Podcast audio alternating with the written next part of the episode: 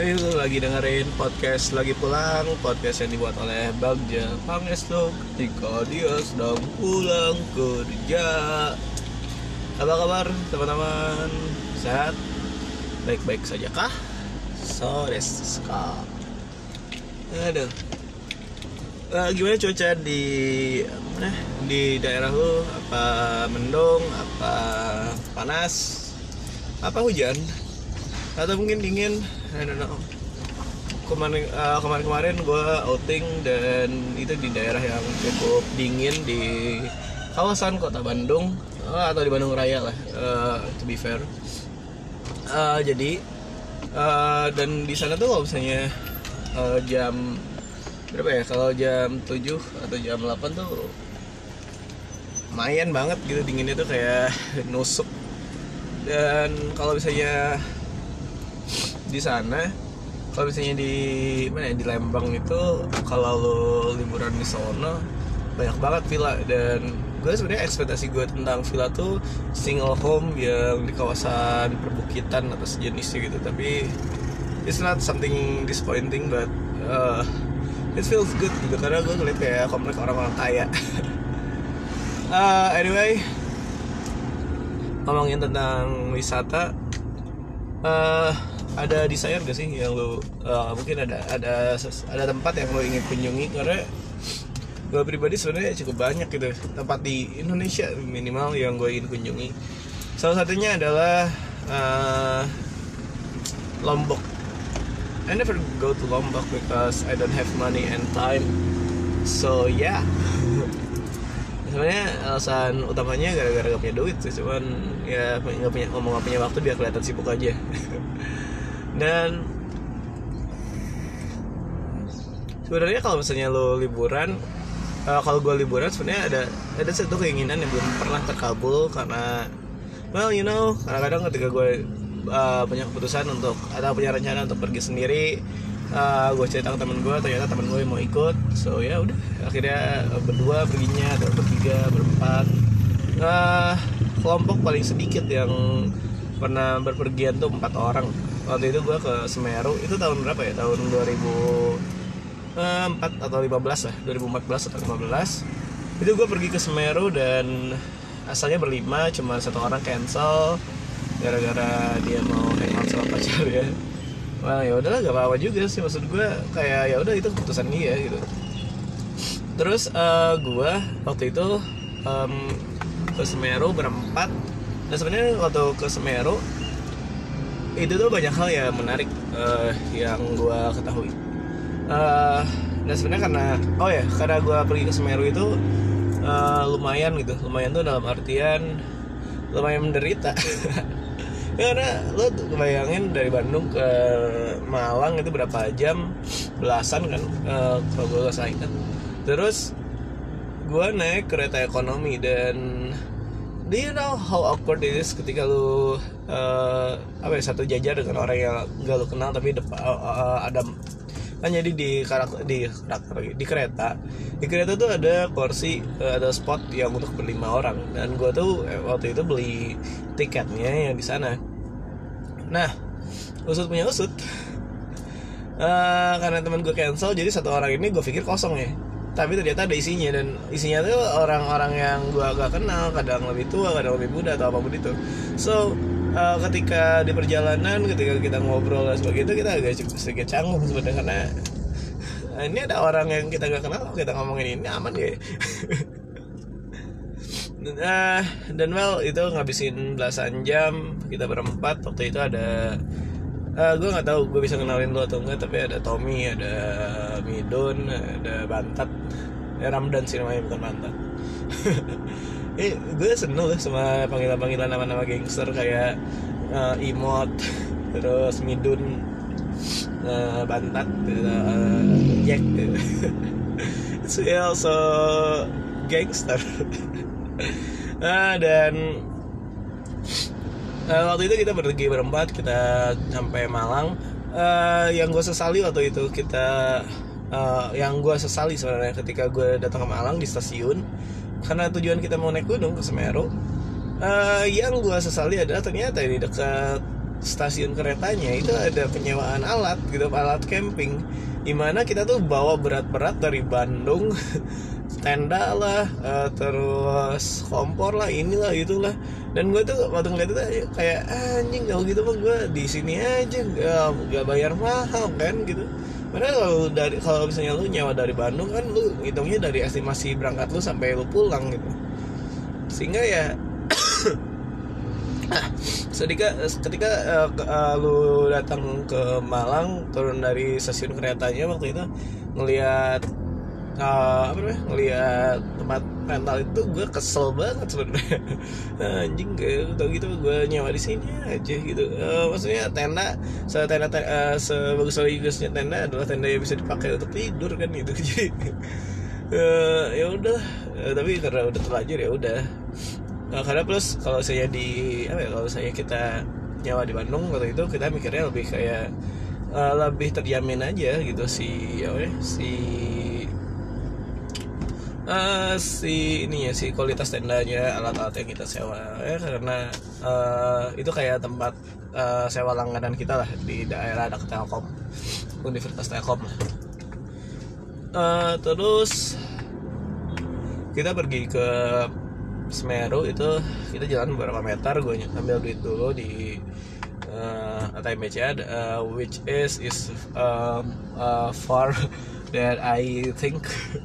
Gila, ternyata di stasiun Malang waktu itu gak ada ATM BCA, jadi yaudah gue ambil duit dulu ke BCA.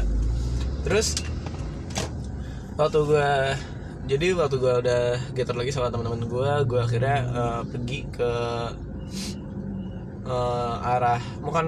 sebenarnya lebih kayak ke pos base camp orang-orang yang mau ke Semeru. Jadi kalau misalnya for you who don't know and you are using public transportation that you rent, lu akan diantarkan ke base camp untuk naik ke Semeru. Jadi di sana ada satu rumah ya, mungkin didedikasikan oleh mungkin mengelola Semerunya atau pengelola konservasi alam atau apapun itu, atau mungkin didedikasikan atau ditugaskan oleh warga setempat untuk jadi base camp untuk orang-orang yang mau datang Semeru. Nah, waktu itu gue datang sana dan kita semua langsung ya gitu, kita belum sarapan, kita belum makan, akhirnya kita makan dulu, kita ini itu dan sebagainya. Nah, yang menarik dari perjalanan gue ke Semeru adalah waktu itu gue berpikir bahwa harga ke pos 1 atau pos pendaftaran di Semeru itu gue pikir adalah lu bisa nyewa, bukan nyewa ya lu bisa nyewa jeep yang harganya masih terjangkau kalau misalnya lu di split berempat waktu itu. Dan kita pikir mobilnya actually jeep. Nah, waktu kita nanya ke si pengelola base campnya yang masih ada di daerah pasar di dekat-dekat Semeru itu, ternyata harganya mahal banget. Gue lupa berapa, tapi ya bisa jadi kayak kita tuh harus patungkan sekitar 60.000 per sekali berangkat per orang. Jadi dan kalau 2 kali berarti kan 120, dan kita ke Semeru kan buat naik gunung, bukan buat buang-buang duit. Well, actually kita buang-buang duit situ. Ya udah.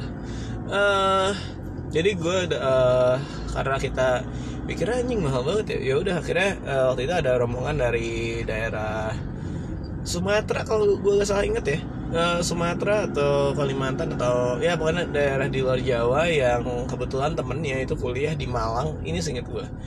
Terus ternyata mereka juga mau nyewa jeep, tapi rombongannya banyak kan. Ya udah akhirnya karena gue mikir karena bersama menjadi lebih murah. Akhirnya kita merger lah, kelompok dari Bandung sama kelompok mereka tuh gabung akhirnya. Dan akhirnya waktu gabung itu tuh hal yang menarik adalah waktu itu kita pergi ke bayangan gue adalah jeep gitu ya, jeep apa sih Suzuki atau apa gitu. Wah, mobilnya ternyata yang datang adalah truk sapi. Ya, truk sapi. Dan waktu yang datang itu truk sapi, sebenarnya gue kecewa. Cuman dan gue juga berpikir realistis aja. Ya kali gitu ada jeep yang bisa muat 12 orang kan gitu. Jadi ya udahlah. Terus waktu gue naik jeep itu, gue foto-foto gitu. Nah waktu itu actually rambut gue gondrong banget, panjang banget, jadi ya berantakan lah. Karena ya masa-masa kuliah 2 tahun pertama atau 3 tahun pertama, obsesi lu adalah melanggar aturan sekolah yang dulu, dimana lu harus rambutnya rapih dan sebagainya kan. Jadi ya udah gue panjangin rambut aja kan, digondrongin. Ternyata waktu dipanjangin tuh gue nggak bisa kayak teman-teman yang lain gitu. Panjang gue tuh segitu-segitu aja, jadi dan jatuhnya kayak ngembang aja, dan lama-lama jadi brokoli gue. Udah gue foto-foto. Nah sampai di pos 1 kita daftar. Dan daftar ke Semeru tuh harus online. Harus atau gimana ya, tapi waktu itu kita kan cari informasi dulu di internet, dan kita daftarnya emang harus lewat online. Dan akhirnya kita semua daftar lewat online aja untuk datang ke Semeru. Dan karena kalau nggak salah tuh ada kuotanya atau apa sejenisnya gitu, waktu gue mau ke Semeru. Nah tapi waktu itu nggak emang, dan si pendaftaran ini nggak bukan berarti lu dapat pemandu atau kurir gitu. Tapi lu ya udah, lu daftar untuk masuk aja, untuk perawatan gedungnya dan bla bla bla sebagainya. Nah, kita udah ngeprint itu, kita ngumpulin yang namanya KTP, surat sehat, terus apa lagi? Gue lupa deh. Surat sehat, KTP, sama ya sejumlah uang untuk masuk. Dan waktu itu harganya lumayan, maksudnya lumayan tuh dibandingkan gunung-gunung yang pernah datangin ya. Let's say kayak Papandayan harganya berapa, terus apa lagi? Cermai harganya berapa, Semeru tuh harganya lumayan dibandingkan yang lain. Cuma waktu itu kita nggak, we don't get anything important gitu loh. Kayak kita dapat keselamatan aja di sana.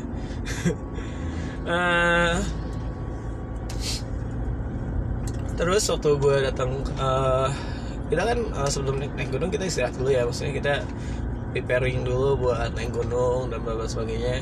Waktu itu jam 3 atau jam 4.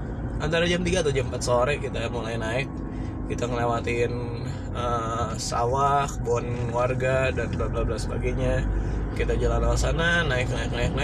Nah ternyata ini salah satu yang menyebalkan dari naik gunung di Semeru itu adalah ternyata lu harusnya naik dari pagi aja. Lu harusnya istirahat aja di pos pendaftaran, karena di pos pendaftaran itu ada sejenis sejenis gazebo gitu. Gazebo yang lu bisa pakai buat ya tidur, yang pakai sleeping bag dan bla bla sebagainya. Karena it's better kalau lu naik ke Semeru menuju Ranukumbolo itu pagi-pagi, karena kalau misalnya karena ya secara perjalanan lebih enak, terus secara udara itu lebih hangat dibandingkan lu berangkat sore. Karena ketika lu berangkat sore ternyata lama banget, apalagi lu baru pertama kali datang ke Semeru. Udah jalannya lama, nanjaknya gimana, terus kadang-kadang sepatu lu kemasukan pasir lah, inilah itulah, dan lu kelaparan kadang-kadang. Jadi ya udahlah, mendingan lu pagi aja datang, atau lu naiknya pagi aja, jangan naik sore-sore, karena itu is a trap sih. Terus apa lagi? Terus ketika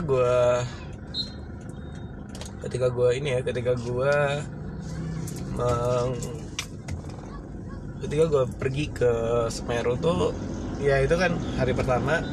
Gue jalan dari jam 3 sore atau 4 sore, jalan kaki dari pos pendaftaran ke Ranukumbolo waktu itu. Itu sekitar berapa jam ya? Itu sekitar pokoknya sampai jam 7 atau jam 8-an, itu berarti 4 atau 5 jam lah. Dan itu tuh kelompok kita tuh yang cukup lama gitu, karena kelompok yang barengan sama kita satu truk gitu tuh ternyata udah duluan, dan memang cepat aja gitu apa ya jalannya. Soalnya kita tuh ya kita berempat, tiga di antara kita berempat tuh cuma satu orang yang belum pernah naik gunung, yaitu si Ramdan. Sedangkan kita bertiga tuh udah pernah naik gunung mana bareng-bareng gitu. Jadi ya seenggaknya kita punya experience itulah, sehingga secara fisik kita lebih ingat gitu cara mengontrol rasa lelah, sehingga ya udah kita pacing pacing stamina nya lebih experienced. Terus ketika gue pergi ke sana, si tempatnya itu dia danau, tapi ketika kita udah sampai ke Ranukumbolo itu ya udah gelap aja. Akhirnya kita masang tenda, dan masang tenda di malam hari adalah ide buruk sebenarnya. Ya kalau bisa ya harus gitu, tapi kayak kenapa ide buruk tuh karena lo harus mengandalkan headlamp lo harus mengandalkan apa yang pencahayaan lo punya gitu untuk masang ini gitu. Dan ya udah akhirnya gitu aja. Plus karena kan di antara kita bertiga yang bawa kamera kan ada gue, ada Didut. Dan akhirnya gue pergi ke Ranukumbolo, waktu ke Ranukumbolo tuh pikiran gue ingin istirahat, gue ingin makan waktu itu karena ya teman-teman yang lain lapar gitu kan. Kita masak, kita itu. Tapi satu hal yang paling gue sebel ketika gue di Semeru itu cuma satu. Ternyata ini untuk pertama kalinya gue ngerasa sakit perut lah, gue ngerasa ingin ini, gue ngerasa ingin itu. Jadi kayak, dan gue tuh kayak teringat sama temen gue gitu, yang kalau naik gunung tuh banyak keluhannya. Dan gue tuh kayak merasa aja gue berdosa banget gitu. Gue kayaknya ini karma dari temen gue yang gue sering ledekin. Ya, karena gue fully ngerasain itu, ini kayak hari penghisaban kayak gitu. Dan ketika gue ngerasain itu tuh kayak gue ngerasa jorok banget lah gitu. Gue kayak berak di semak-semak dan sebagainya. Kalau lu ngedengerin ini jorok, ini kasusnya lu ada di atas gunung di mana pom bensin itu nggak ada di sekitar lu gitu, ngerti ya? Tapi kalau di Semeru itu ada kayak spot buat lo berak dan sebagainya, kencing gitu. Dan cuman ya disgusting sih tempatnya. Kalau saya gue boleh jujur, karena ya itu ya mereka nggak punya kakus gitu loh, nggak punya septic tank dan yang disedot atau gimana. Jadi just kayak gitulah. Gue juga kadang-kadang ceritainnya agak jijik juga. Terus sesampainya di Semeru tuh kita lama lah, kayak beberapa jam, sampai besoknya kita nggak mandi, kita kayak cuci muka doang, keramas kalau kita nggak malas mengambil air di Ranukumbolo ya. Terus kita keramas, kita makan, terus kita pergi ke bukan Kaliurang, anjir apa ya, gue tuh lupa nama tempat spot selanjutnya. Pokoknya dari Kak, gue lupa namanya. Nah, di tempat ini tuh gak ada sumber air. Gak kayak di Ranukumbolo itu sumber airnya jelas dan Ranukumbolonya itu sendiri. Makanya ada aturan yang sudah disampaikan. Jadi ketika lu pendaftaran sebelum lu naik itu tuh nanti dari pengelola dari pengelola Semerunya bakal ngasih tahu mengenai what to do and what not to do gitu di Semeru gitu. Dan titik mana aja yang ada airnya, titik mana yang ini, titik mana yang itu gitu. Kalau dari tempat itu, kalau saya tempat yang tadi, tempat selanjutnya ya, tempat camp selanjutnya dari Ranukumbolo itu tempat titik airnya di mana dikasih tahu juga dan bla bla bla bla. Nah, ketika gue udah sampai sana, jadi teman gue, jadi kita rolling tuh. Jadi yang pertama ngambil air siapa, yang kedua ngambil air siapa. Nah, gue dan waktu itu teman gue tuh yang ngambil air. Yang ngambil air tuh pertama adalah teman gue Indun sama Ramdan. Ramdan ini kan yang pertama kali naik gunung. Nah, usut punya usut ketika dia lagi ngambil air tuh dia jatuh terus dia nangis kayak aku ingin pulang. Nah, tapi kayak wajar lah karena itu pertama kalinya dan dia ngerasa ini liburan capek banget gitu kan. Jadi ya udah wajar-wajar aja kalau akhirnya dia mengeluhkan rasa lelahnya. Sesampainya di setelah air beres, ternyata kompor kita satu nggak nyala. Itu dari kemarin sih sebenarnya. Jadi kompor kita ada yang nggak nyala satu. Soalnya kita cuma kendalin satu kompor aja. Jadi kita kalau masak nasi dulu, dan nasi baru sayur, baru ini, baru itu. Dan ternyata satu hal yang gue sesali adalah we bring food too much. Kita bawa makanan terlalu banyak, kita bawa sereal terlalu banyak, sayur terlalu banyak dan sejenisnya. Jadi sehingga kita over kapasitas dan batasan aja tas kita terlalu berat gitu. Terlebih ya gue gitu dengan orang yang tasnya 80 atau 90 L gitu, sehingga tas gue berat banget dengan makanan, dengan ini, dengan itu. Kadang gue juga gak ngerti ini tuh berat gara-gara apa sih. Dan kita diam di sana sampai malam sampai dini hari lah, di jam 1 jam 2an kita jam 1 atau jam 2 atau jam 12 ya, gue lupa. Jadi di antara jam 12 sampai jam 2 kita mulai naik ke puncak Semeru, yaitu Mahameru. Nah kalau misalnya for you want to know, jadi kalau lo mau naik ke Mahameru itu lo harus naik dari dini hari. Kenapa? Karena di jam siang itu di sekitar jam 8, jam 9 sampai jam 9 ke atas atau jam 10 ke atas ya, gue lupa. Itu tuh nanti akan ada erupsi ya, tapi lebih kayak ada uap lahar gitu yang nantinya akan mengganggu kesehatan, terutama dalam pernafasan, sehingga daripada lo kena penyakit dan lo mati di atas gara-gara menghirup udara-udara seperti itu, mendingan lo naik lebih dini dan datang di sana di pagi hari. Karena samudra awan dan ini dan itunya itu terlihat ketika lo pagi hari juga sih sebenarnya. Well anyway, ketika gue di sini ada salah satu pengalaman yang bagi gue memorable sih, karena gue sangat gue pribadi dari titik itu gue sangat menghargai yang namanya perjuangan atau menghargai yang namanya proses. Karena ketika gue pergi ke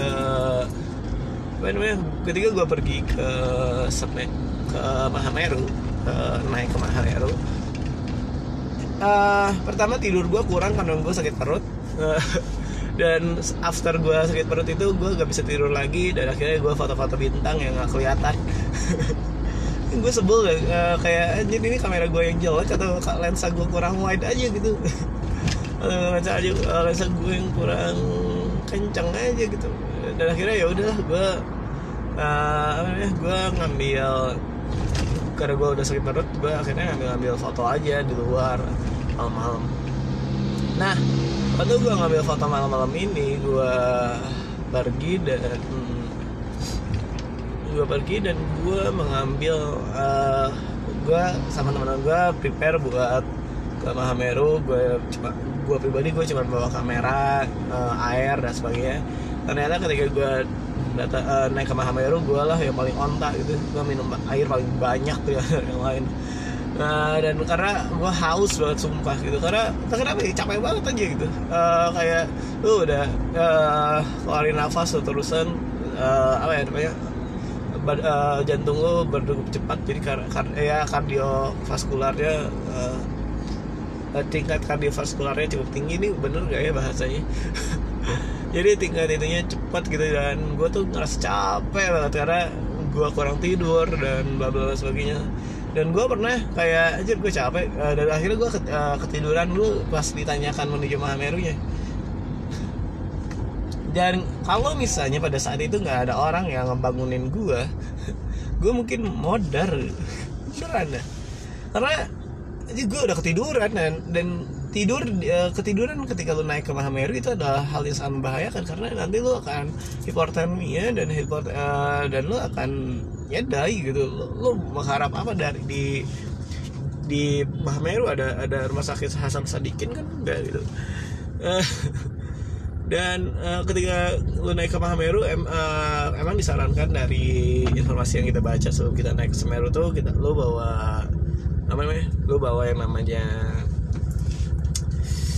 bawa yang namanya oksigen portable, which is you go anywhere with that. Dan ketika lu pergi ke sana itu tuh ketika lu datang ke sana memang lu harus preparing gitu aja, karena lu butuh udara yang lebih, ya bisa dibilang lebih bener lah, karena suka-suka lu akan keluar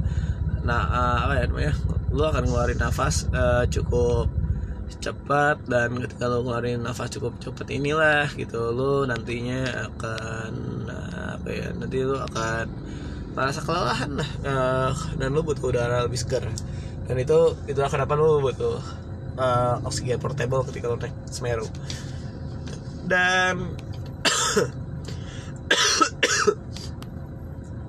Dan ketika gua naik ke Semeru ini itu adalah perjalanan ketika gua naik ke Mahameru itu adalah perjalanan yang lumayan serem sih,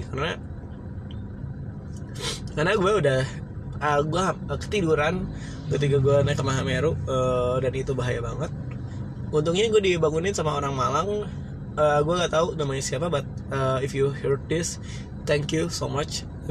Dia juga nggak inget ya itu kejadian 2014-2015 ini udah 4 tahun yang lalu, so yaudah.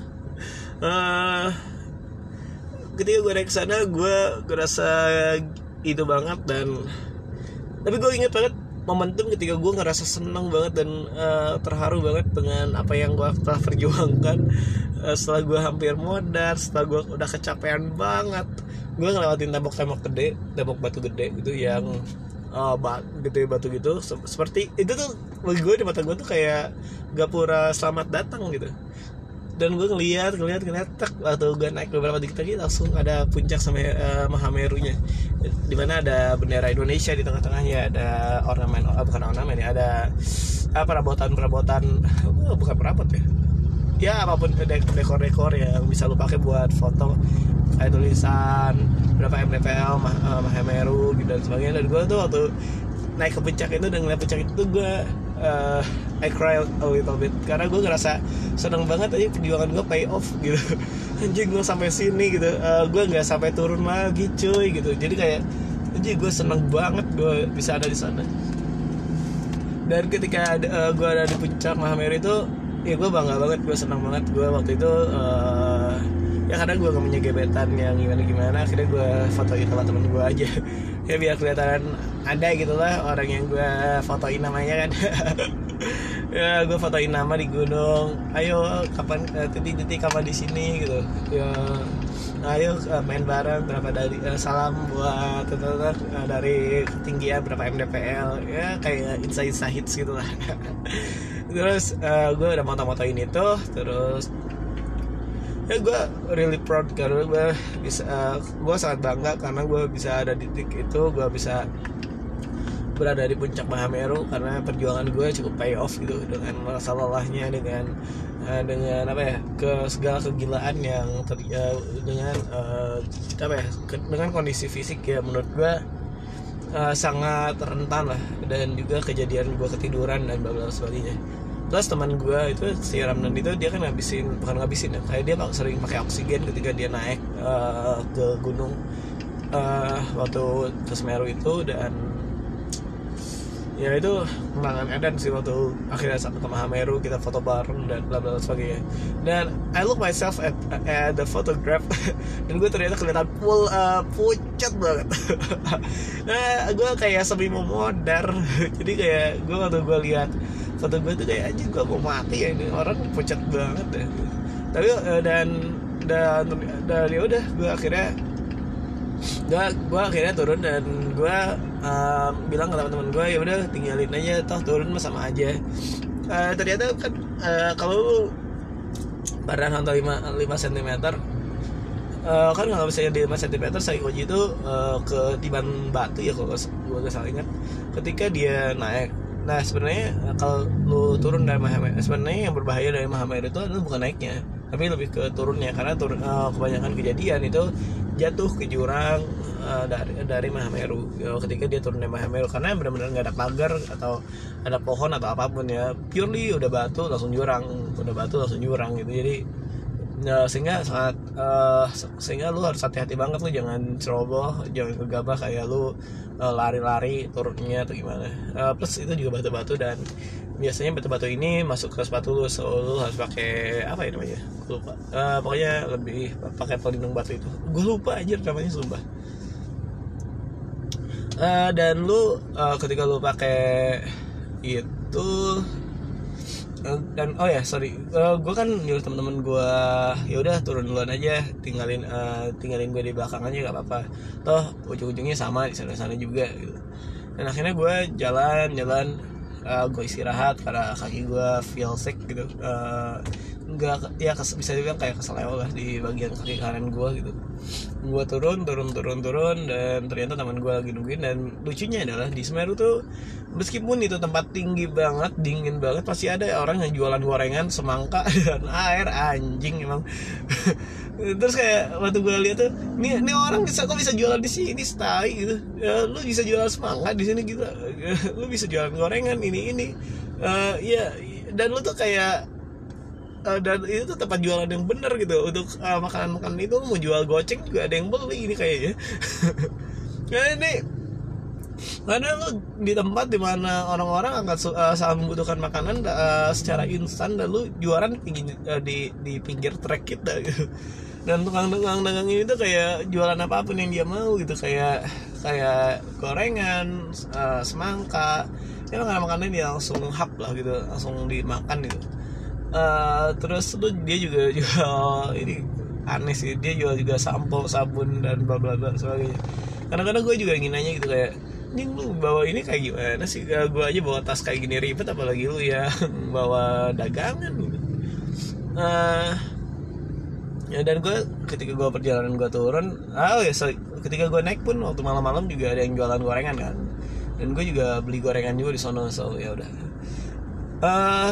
Ketika gue turun, gue beli semangka, gue beli gorengan, dan ya gue beli makanan lah intinya. Nah terus sampainya gue di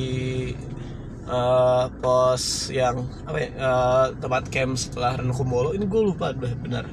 Setelah gue beres dari Renkumbolo, ya pokoknya di camp gue yang sebelum naik ke Mahameru itu gue istirahat di sana, tidur, meskipun gak tidur sebenarnya karena ya it feel weird to sleep on the day. So ya udah gue istirahat, makan, sampai akhirnya di jam sore itu kita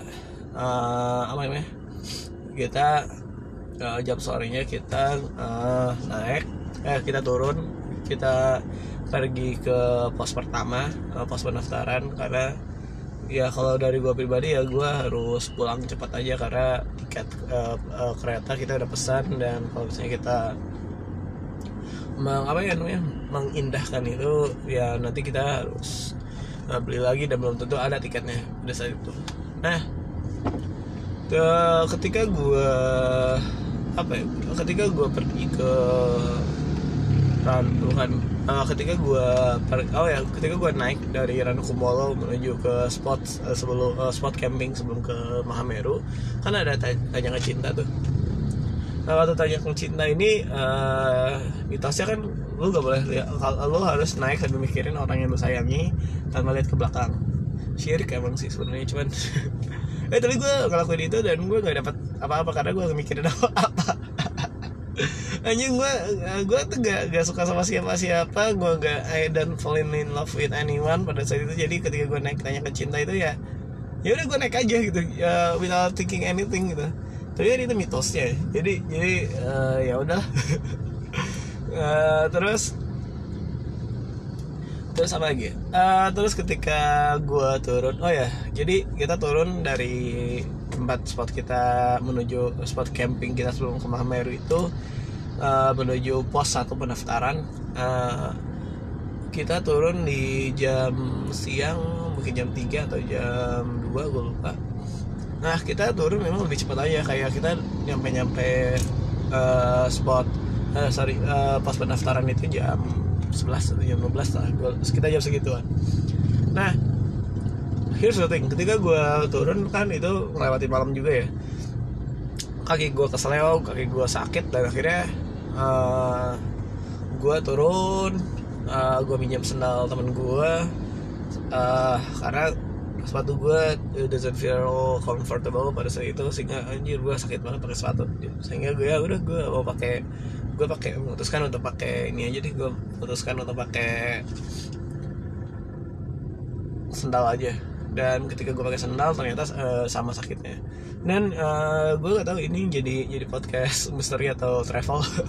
Tapi ketika gue turun itu kayak gue ngelewatin pos yang sama dua kali, dan gara-gara gue ngelewatin pos yang sama dua kali, gue mendadak Islam anjir. Ini karena lu ngelewatin dua pos yang itu dan lu tuh buru-buru banget gitu, karena lu udah tinggal jauh sama teman-teman lu. Dan gara-gara itu tuh gue jalan jadi cepat gitu. Gue gak lari karena kaki gue sakit banget kalau gue harus lari. Jadi gue jalan cukup cepat, langkahnya tak jalan gitu. Dan the most stupidest things that I did adalah ketika gue jalan ke sono dan gue lewatin itu, ya udah gue dengan deg-degannya gue juga. Gue jalan terus dan akhirnya sampai titik gimana? Shit, gue udah sampai. Dan ketika gue jalan terus, dan itu juga rasa deg-degan tuh bukan karena gue ditinggal atau gue sendirian. Seriusan, karena ketika gue turun dari Semeru, terus istirahat di bukan Kaliurang anjir, namanya apa ya gue lupa. Terus dari sana ke menuju pos 1 pendaftaran untuk istirahat sebelum lo balik itu tuh, dan itu kan malam ya, itu tuh jam sekitar jam 8, 9, 10-an. Itu tuh deg-degan, adrenalin gue tuh lebih kayak deg-degan takut. Gue tuh bukan orang yang takut sama demit atau lembut ya kalau bahasanya KKN ke desa penari. Gue tuh bukan orang yang takut sama hal itu gitu, karena ya gue pertama agak sulit udah percaya hal itu, dan ya udah gue takut, dan gue nggak takut aja. Tapi ketika saat itu gue ya pakai headset, gue ngeliat pos yang sama dua kali, gue ngerasa anjir gue dibikin tersesat. Dan akhirnya gue jalan terus tek karena gue deg-degan banget pada saat itu. Karena main bayangin aja nanti ada berita gitu, pada saat itu gue mahasiswa, seorang mahasiswa hilang di Semeru. Jadi kayak gue deg-degan kan ya, di Semeru gitu. Jadi kayak anjir gue deg-degan, gue gak mau masuk berita gara-gara kayak gitu kan. Nanti orang tua gue gak ngejinin lagi gue naik gunung. Ya udah akhirnya gue jalan terus jadi tambah cepat, langkahnya jadi cepat gitu. Dan akhirnya gue ketemu teman gue lagi nungguin. Dan gue ngeliat dia tuh kayak anjing matahariku. Gue ngeliat si Tommy gitu, terus kayak anjing matahariku, dia nungguin gitu. Jadi ya udah gue jalan ikutin ritme dia gitu, dan akhirnya gue ngikutin dia ngekor gitu. Dan akhirnya gue ketemu, oh ya gue tuh turun bareng-bareng sama rombongan satu truk itu, karena ya kita nyewa truk, turun, naik dan turunnya sama. Ya udah dari sana jalan-jalan, dan kita tuh lebih dulu jalannya dibandingkan rombongan dari Sumatera atau Sumatera kayaknya. Nah, Sumatera atau Kalimantan, kita turun duluan karena kita emang paling lambat. Dan kita punya prinsip kayaknya mereka akan nyusul juga gitu. Jadi ya udah kita turun aja. Nah waktu turun kan kita sempat istirahat juga, dan si Ramdan ini dia kayak ngeliat sesuatu dia, ayo naon, terus karena gue udah panik atau gue udah kaget duluan, kayak anjir lu jangan cerita kayak anjir apa sih lu gak jelas banget, terus dia marah naon sih gitu, apa sih gitu. Ya udah ya, yang penting dia nggak ngomong aneh-aneh biar apa ya, biar ya seenggaknya di kelompok yang dari Bandung ini ya kita berempat ini tuh nggak ada yang deg-degan sama sekali dengan kondisi lagi jalannya pada saat itu. dan kita turun. Yang akhirnya kita sampai itu jam 11 atau jam 12 malam di pos pendaftaran, dimana ada yang gazebo yang kata gue ada tempat istirahatnya. Dan dari sana kita gue nggak basa-basi, gue langsung buka jaket yang basah, gue lepas baju, gue lepas jaket gitu karena basah banget kan. Terus gue pakai kaos yang baru, lengan panjang yang baru. Terus gue langsung tidur aja, gue bodo amat, gue kotor atau apapun, gue capek gitu kan. Dan akhirnya gue tidur. Dan ya ketika masa tidur itu emang dingin banget sih, anjir ini banget deh, kata gue itu kayak apa namanya, kayak di kutub banget deh, kayak lu pernah ke kutub aja ya, pokoknya dingin banget. Dan ketika gue jalan dengan durasi yang sangat cepat itu, gue jalan dan gue sampai ya gue langsung tidur di gazebo di tempat pendaftaran itu. Dan waktu gue tidur itu dinginnya dingin banget. Gue mengulang kata-katanya tadi ya. Pagi harinya sebelum turun, maksudnya sebelum naik truk menuju tempat-tempat lain kayak spot foto, kayak Bukit Teletabis, terus apa lagi ya, pokoknya tempat-tempat spot foto yang sama jalan dari Semeru menuju base camp rumah yang waktu hari pertama kita naik itu. Oh ya, btw gue naik turun Semeru itu sekitar 3 atau 4 harian, dan idealnya sebenarnya lu harus take 1 minggu kalau misalnya lu mau nyantai, kalau lu mau benar-benar refreshing ke Semeru. Mendingan lu seminggu aja, karena seminggu tuh 1 harinya istirahat di base camp, 1 harinya lagi istirahat juga di base camp sebelum lu naik kereta. 4 atau 5 hari sisanya ya lu naik gunung, menikmati setiap spotnya. Jadi waktu hari terakhir di Semeru kita gue bangun kan pagi-pagi, gila dingin banget. Tommy Midun waktu itu udah lagi ngerokok pas pagi-pagi.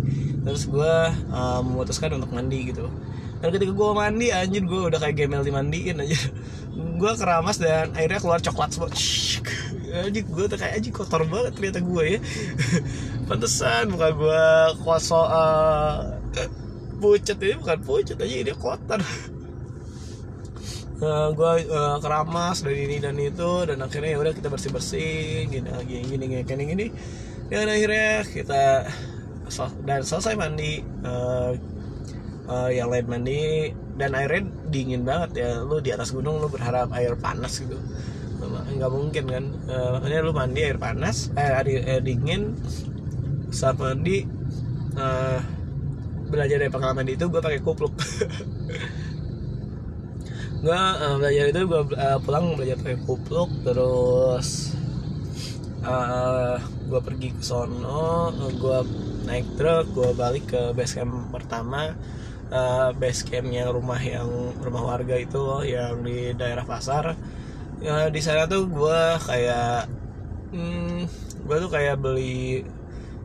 Ketika gue perjalanan ke sana kan kita sempat stop dulu kan di beberapa tempat, kayak tempat buat foto di Bukit Teletabis lah, inilah itulah. Jadi kita foto di sana dulu.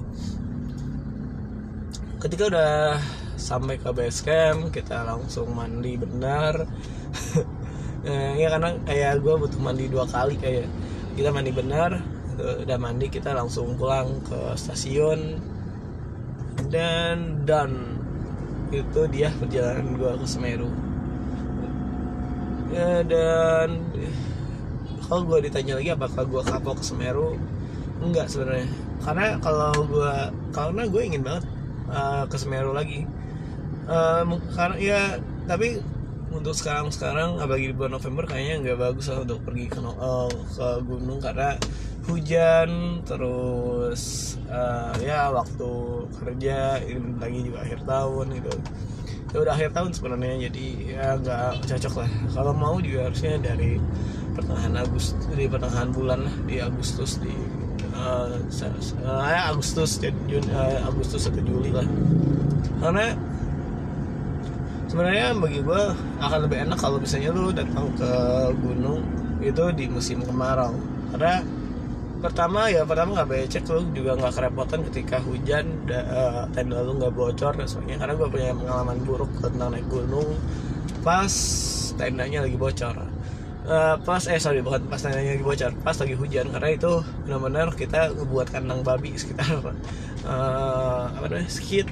tenda kita becek lah, inilah itulah, kita nutupin, kita ada orang yang nutupin dulu tendanya pakai plastik lah, inilah gitu lah. So it's bad idea.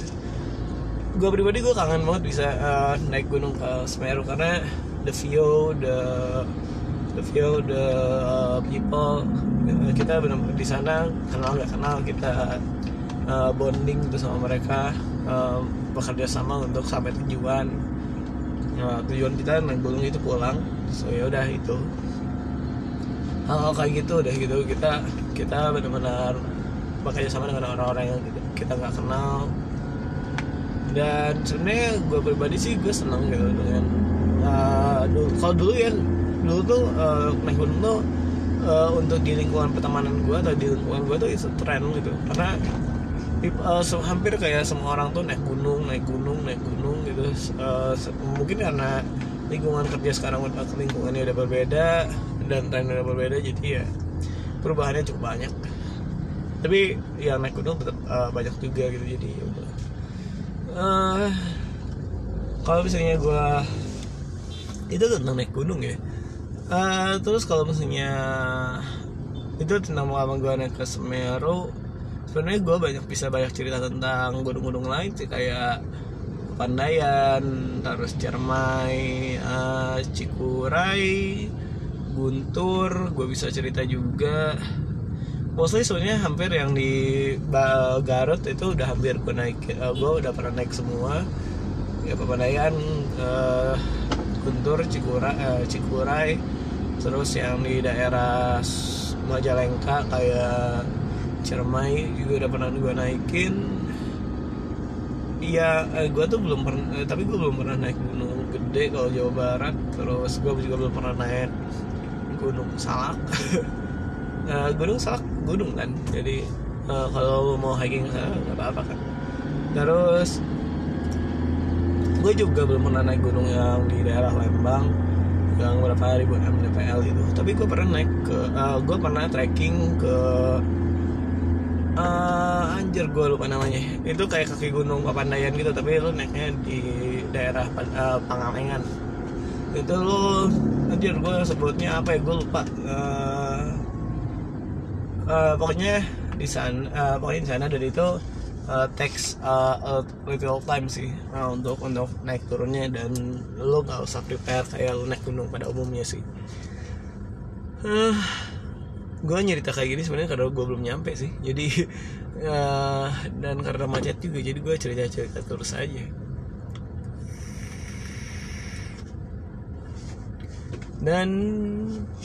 Dan bila esok ya, gue pribadi gue kangen banget sih kali gue naik gunung. Actually naik gunung tuh ke Ciremai, gue nggak salah inget ya, iya ke Ciremai, Cikuray atau Ciremai ya gue lupa. Terakhir kali gue naik gunung itu ke Ciremai sih, benar ke Ciremai, dan I really miss it karena naik gunung itu selalu menjadi pengalaman yang tidak mudah untuk dilupakan, dan selalu punya banyak cerita dan selalu punya banyak foto. Pertama kali gue naik gunung gue ke Papandayan, terus gue kangen banget sih.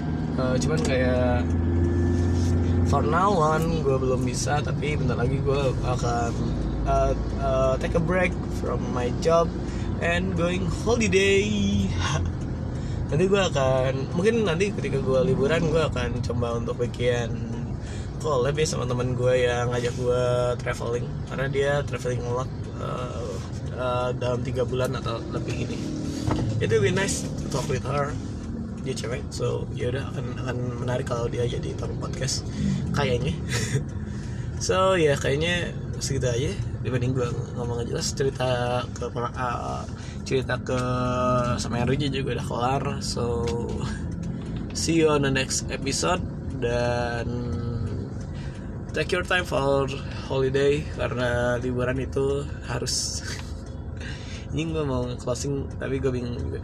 Well, untuk lo yang ingin liburan dan lo suka olahraga, lo bisa naik gunung. Karena naik gunung selain karena ketika lo naik gunung lo tahu harga dari perjuangan lo berapa, akan menghasilkan apa. Dan kadang-kadang gak selalu harus bernilai angka, tapi bernilai estetika. Yo, see you guys on the next episode. Dan untuk yang mau nanya-nanya atau ngobrol sama gue, lo bisa DM gue di Instagram di @bagjamangestu, atau lo mention gue aja deh di Twitter di @ajigab. Atau biar gampang lo cari aja nama Bagja di Twitter, nanti ada username-nya ajigab gitu berarti. Oke? Okay? See you on the next episode, and bye-bye.